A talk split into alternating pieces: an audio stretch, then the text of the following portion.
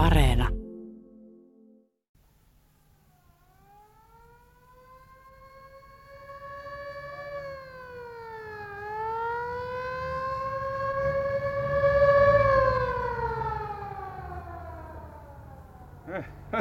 Kas vain, olipas sille kiire. Eikös merenranta ole tuossa suunnassa kaupunkia, minne tuo ambulanssi katosi? Meri on tuolla lännessä. Niin ja sinne suuntaanhan tuo auto tosiaan kaarsi, kun häipyi kadun päästä. Niin. No, tuo ääni ei sitten ikinä oikein totu sopimaan minun korvaani. Hyvin usein se tietää töitä meille poliiseillekin. Kieltämättä. Mm. Niin kuin ei tässä jo muutenkin olisi tarpeeksi.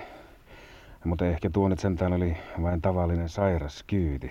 No jatketaanpas matkaa. Onkohan se neiti Ruus edes kotosalla? On jo vähän myöhäkin. Siitähän on jo pari tuntia, kun järjestimme johtaja Tulimaan talossa tuon edellisen murhan rekonstruktion tapaisen. Niin, jota sinä sanoit pieneksi tarkistustoimenpiteeksi. Miksikäs sitä muuksikaan sanoo?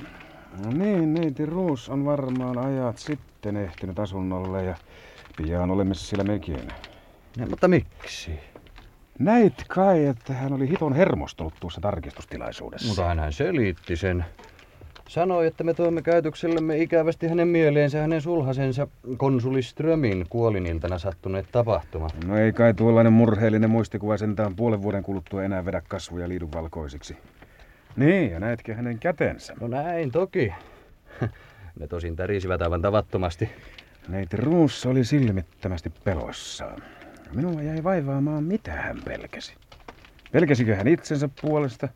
Uhkasiko häntä vaara jonkun muun tarkistustilaisuudessa läsnä olleen henkilön taholta? Niin. Vai pelkäsikö hän tekevänsä jonkin virheen? Tai kenties hän säikkyy, että joku toinen tekisi virheen. Näitä miten äärimmäisen varuillaan hän oli. Mm. Silmien katse ei pysynyt hetkeäkään paikoillaan. Oli jopa ihan näkevinä, miten hänen korvalehtensä liikkuivat, kun hän kuunteli jokaista sanaa, mikä tilaisuudessa lausuttiin. Hei, mutta kuulepas tuota. Nyt nousevat minunkin korvani ikävästä hörölleen. Mitä minä sanoinkaan äsken, että ambulanssia seuraa hyvin usein poliisiauto. Ja tuo ääni kuuluu laitoksen suunnasta ja auto tulee lujaa tänne päin. Öö, katso, tuossahan se on. Kääntyy juuri kulmasta ja tulee tuhatta ja sataa. O- odota, minä pysäytän sen. Hei! Hei! No mihin vietävään te olette menossa? Ylietsivä raippa. No. Olen etsinyt teitä joka paikasta. Hypätkää mukaan. Nyt on itse piru irti. Ha, Tulehan sinäkin, Susikoski. No niin.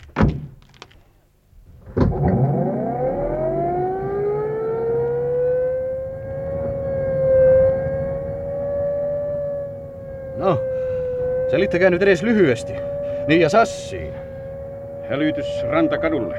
Siellä on joku nainen kuristettu. Nainen? Niin? Puristettu? Kyllä. Mikäs se osoite oli rantakadulla? Ö, 25 C-porras. Kuulehan Susikoski. Se on Irma Ruusin osoite, minä satun tietämään. Voi hyvä tavaton. Voisiko se olla mahdollista? Silloin on joku toiminut vieläkin nopeammin kuin ikinä osasin kuvitellakaan.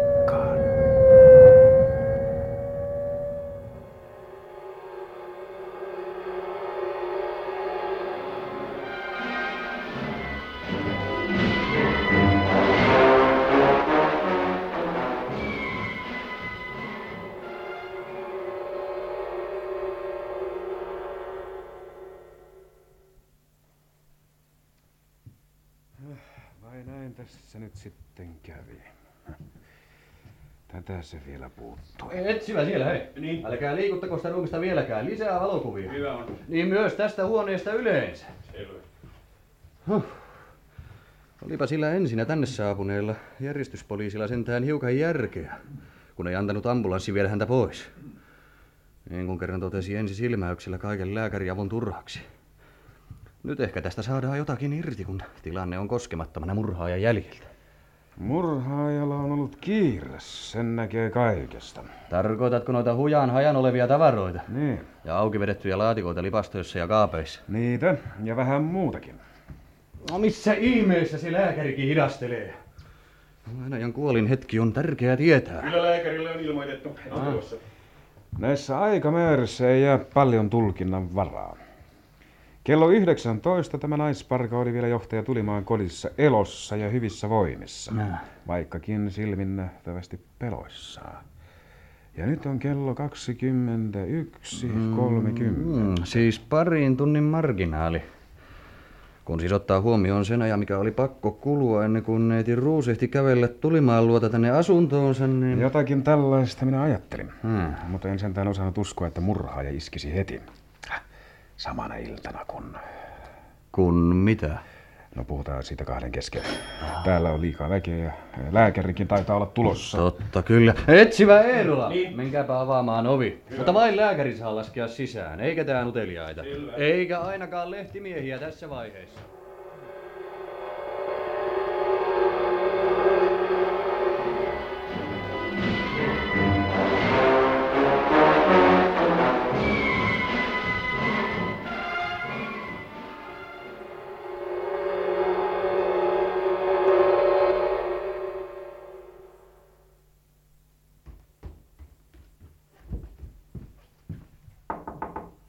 No siitähän on viisi irttä poikki.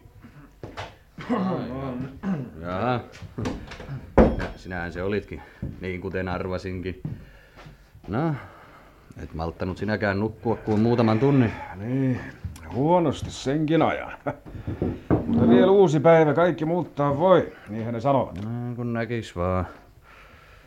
Ai, ja jos on ollut tämä juttu tähänkin mennessä sekaisin, niin nyt tuli aivan umpisolmu. Minä olen ajatellut pääni puhki. En ole nukkunut viime yönä silmän täyttäkään.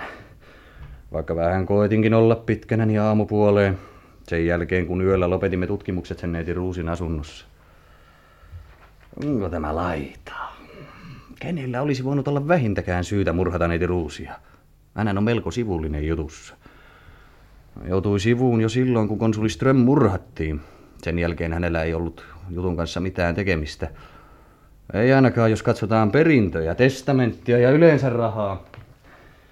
Ja kokemus on taas minulle osoittanut, että rahasta on vaikutinta etsittäessä varminta lähteä, etenkin kun on tämän jutun ympärillä pyörivät sadat miljoonat. Siinä olet oikeassa. Mutta yksi asia on ainakin varma. Haavisto on poissa pelistä tämän viimeisen murhan suhteen. Hänhän istui eilen illalla vankasti sellissä tämän talon alakerrassa. Hän ei murhanut Irma Ruusia. Ja kun minusta tuntuu... Tuntuu, tuntuu. Nyt ei saa tuntua. Pitäisi ruveta tietämään. Minusta tuntuu, että näiden kaikkien kolmen verityön kesken on selvä yhteys. Ne ovat samaa käsialaa.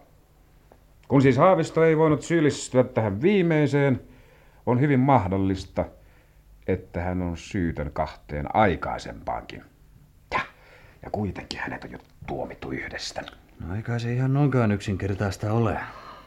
Mutta jos se on, niin onpa sattunut törkeä oikeusmurha. Elinkautinen syyttömälle. No se asia korjataan. Voi olla, että Haavistosta on näiden katkirien kokemusten koulussa tullut mies. Mutta tuo on nyt vielä teoriaa, kun emme tiedä. Jaa. Katsotaanpas asiaa, koko juttua aivan matemaattisesti ja lähdetään rahasta. Mm.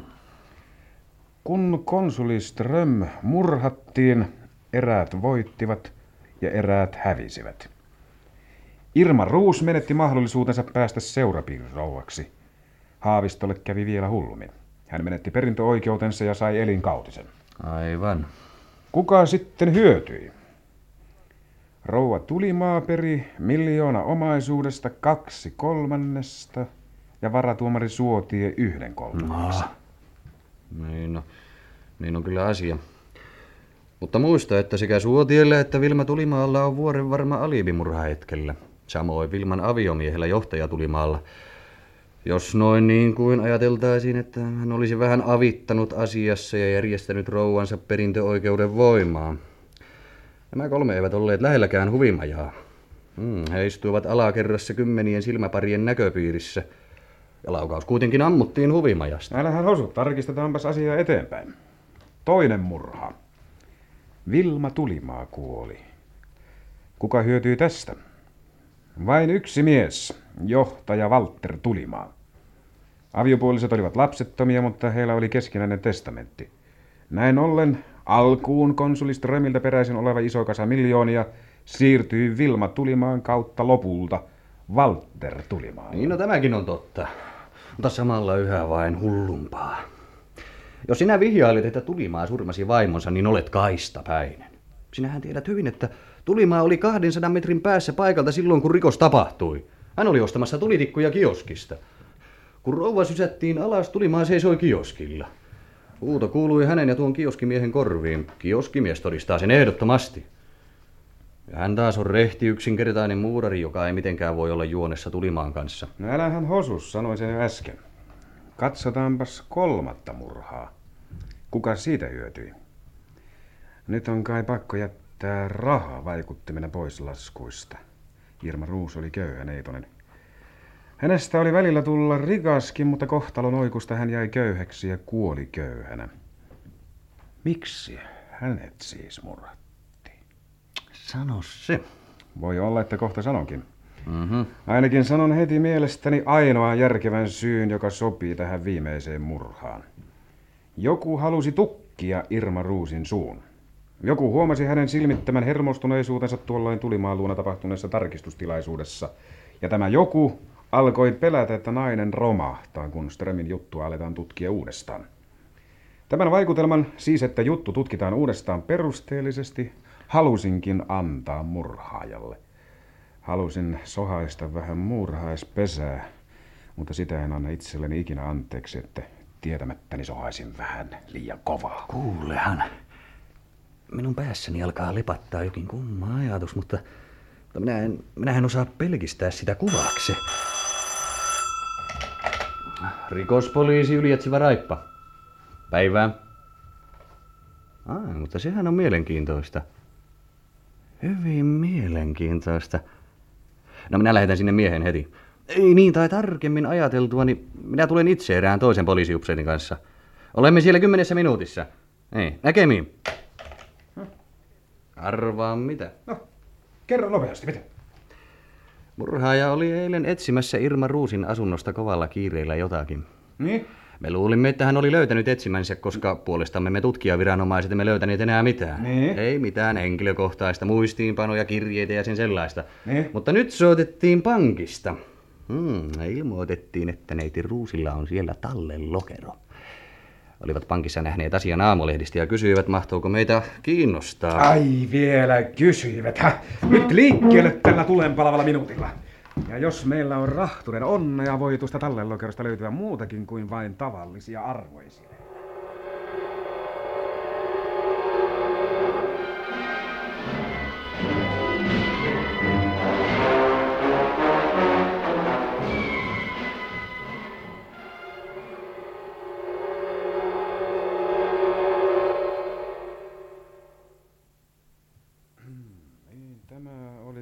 Sitten viimeinen merkintä tässä, kuten näet.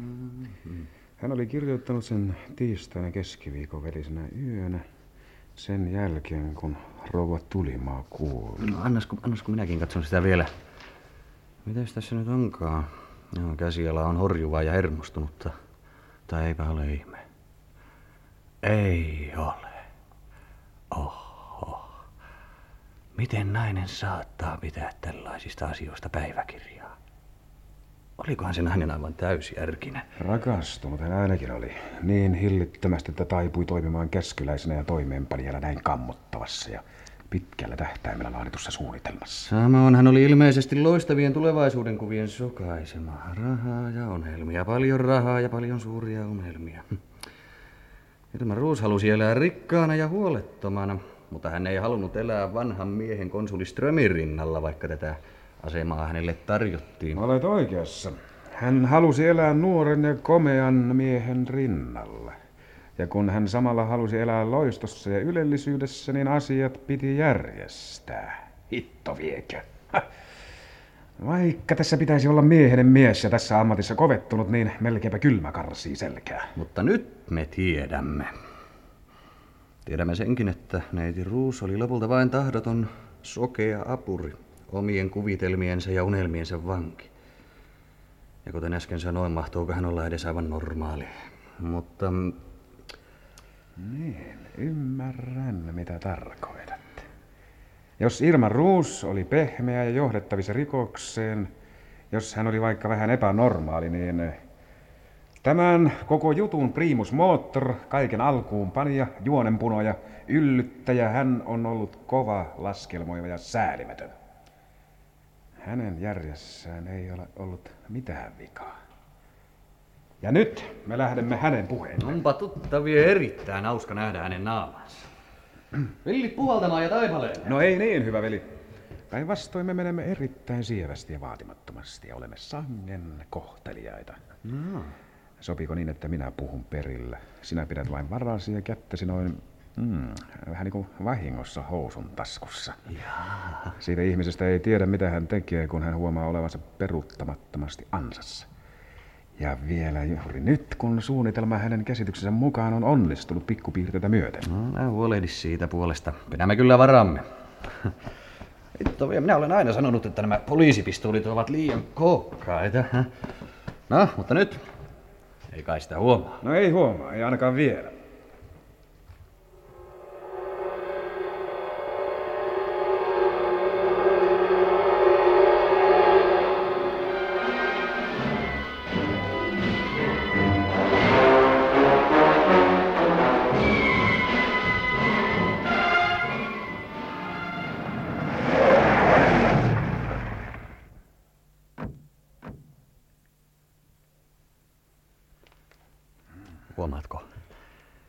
Hän katsoo ikkunasta. Kävellään vai muina miehinä. Puhutaan vaikka kauniista ilmasta, vaikka ei hän sitä tuonne sisään kuule. Mutta jos tirkistelee verhon raosta, niin näkee ainakin, että poliisit ovat hyvällä tuulella ja nauttivat raikkaasta ulkoilmasta. Kyllä, se täällä maaseutukaupungissa on tuo talvi-ilma aina raikkaamman tuntuista kuin siellä pääkaupungissa. Joo, ei, on se varmaan totta. Niin. Siellä Helsingissä, kun ilmassa leijailee kai alituisesti se kivihiilenpöly ja ajoneuvojen katku. No niin. Oho, kun tämä maaliskuun auringonpaiste on huikaisevaa. Ei niin, kevät se tulee, juu. juu. Niin ja räystääkin jo tippua. No niinhän se on, että tippuvat, joo. Jaa. Ja noustaanpas nyt nämä portaat. Shh. Ja nyt olemme näkösuojassa. Tuossa on soittokelon nappi. Toivon mukaan se ihminen ei ole menettänyt hermojaan, kun näki meidän tulevan. Ettei vain ole pistänyt yhdeksän millin mauseria asemiin. No ei, en minä usko. Hän luulee olevansa turvassa. Vetää tietysti parhaillaan kysyvää ja kohteliasta miiniä naamalleen. Luulee kai, että me olemme tulleet neiti Ruusin kuoleman johdosta vain tavanomaiselle rutiiniluontoiselle kuulustelukierrokselle. No, paina nyt sitä nappia. Painettu on. Kuuletko? Askelia. Toivottavasti hän tulee itse avaamaan.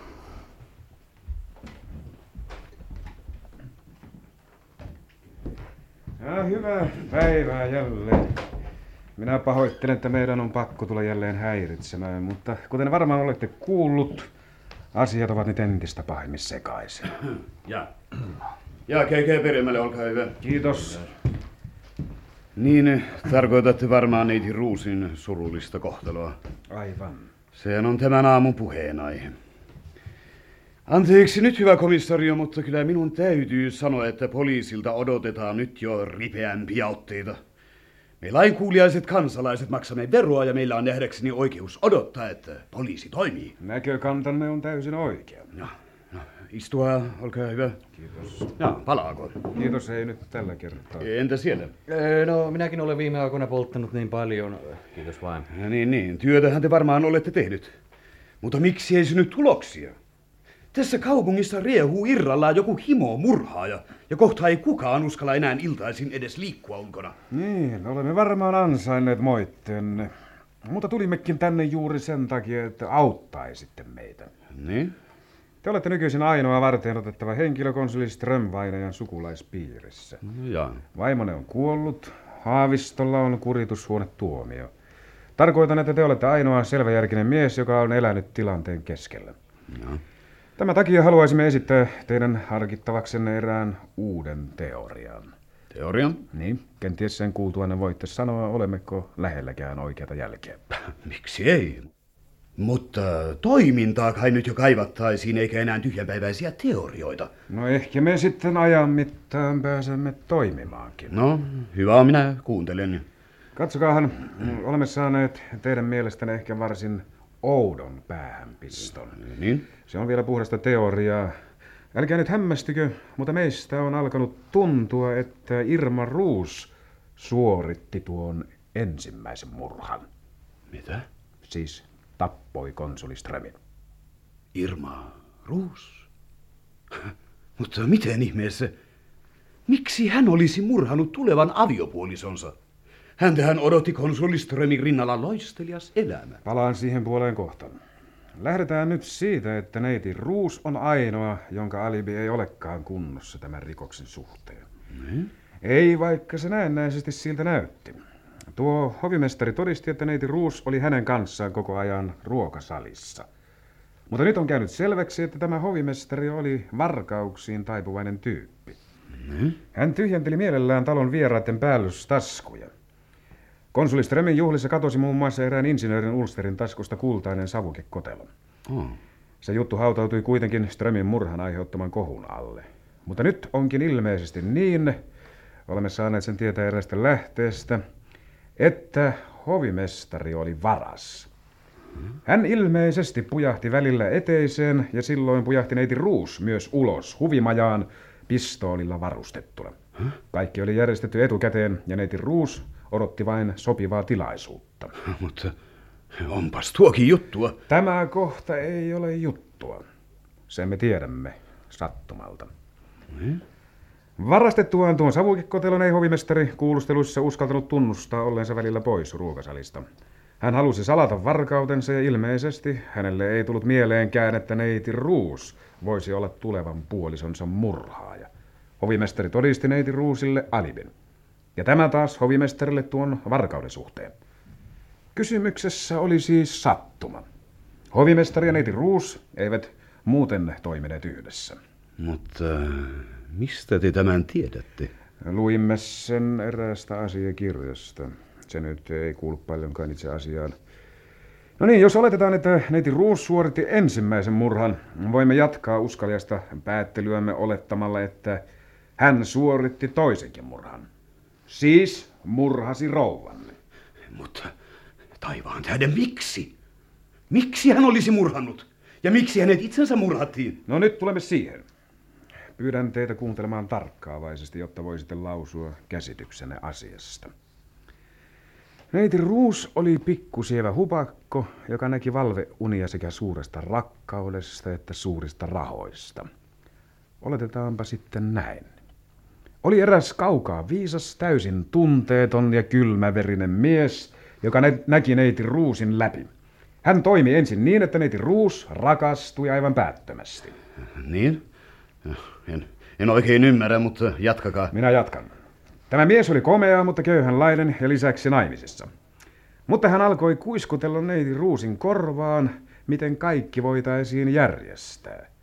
Jos sattuisi niin, että konsuli Ström kuolisi, tämän miehen vaimo perisi suuren omaisuuden. Perintöosuus, joka kaksinkertaistuisi, kun toinen pääperiä toimitettaisiin linnaan, ja murha numero yksi vieritettäisiin hänen syykseen. Ehkä te, johtaja Tulimaa, suvaitsette pysyä paikallanne ja pitää kätenne pöydällä. Hei, mistähän tämä pistooli kalibri 765 ilmestyykään käteeni? Tämähän on sikamaista. Te kävelette kotiini, puhutte kaikkia päätöntä moskaa ja vedätte vielä aseen esiin. Ellen aivan väärin arvaa siinä pöytälaatikossa, jota kohden äsken hivutitte kätenne, on myöskin ase. Istukaa siinä ja kuunnelkaa. Konsuli Ström kuoli äkkiä. Kenenkään mieleen ei juolahtanut epäillä, että Irma olisi saattanut tappaa tulevan miehensä. Sen takia hänen alivinsakin tutkittiin hiukan vähemmän tarkasti kuin muiden. Rouvanne peri suuren omaisuuden. Tehtiin keskenäinen testamentti. Nyt olivat vielä tarkemmat järjestelyt tarpeen, sillä ei poliisikaan mikään höhlä ole. Vaimonne kuoli äkkiä ja nyt olitte te periä. Te olisitte joutunut rankasti epäilysten valokeilaan, ellette olisi tälläkin kertaa järjestänyt itsellenne vuoden varmaa alivia. Se oli tuon kioskimiehen todistus. Minä, minä sanon, että teillä on, Teillä on hirveä mielikuvitus ja... Pikemminkin niitä suuria ajatuksia oli teidän päässänne roppakaupalla, ja te olitte onnistua. Irma ruuseli jälleen käskyläisenä asialla ja työnsi rouvanne kuiluun. Nyt oli tuon naisparan mielestä asiat järjestetty niin, että häntä ja teitä odottaisi yhteinen ruusuinen tulevaisuus. Ulkomailla kai. Hm. Niin kai te olitte neiti Ruusille kuvailut sekoittaessanne hänen päänsä jotakin matkaa Bermudan saarille. Häh. Mutta murhille ei koskaan rakenneta onnea. Lopettakaa tuo kirottu tarinointinne! En aivan vielä. Irma Ruus oli vain pelinappulanne. Hän oli sokeudella lyöty eikä osannut katsoa nenänsä pitemmälle. Hän uskoi puheisiinne ja hänen mielensä ei ollenkaan tullut se seikka, että kun hän oli tehnyt likaisen työn, hän tuo petetty ja johdatettu naisparka olisi tietenkin enää vain ikävä todistaja. Kun vielä Irma Ruusin suu oli tukittu, katsoitte te olevanne varmassa turvassa. Olitte satojen miljoonien omistaja ja olitte mielestänne suorittanut täyden rikoksen. Te, Ja näitte eilen neiti Ruusin hermostuneisuuden ja päätitte toimia. Suorittaa kolmannen ja viimeisen murhan. Sillä te teitte moraalisesti katsoen kaikki nuo murhat. Te olitte jutun alkuunpanija ja yllyttäjä. Te olitte jutun aivo. Neiti Ruus oli kahdessa ensimmäisessä murhassa vain välikäsi. Älä, älä hemmetissä raippa.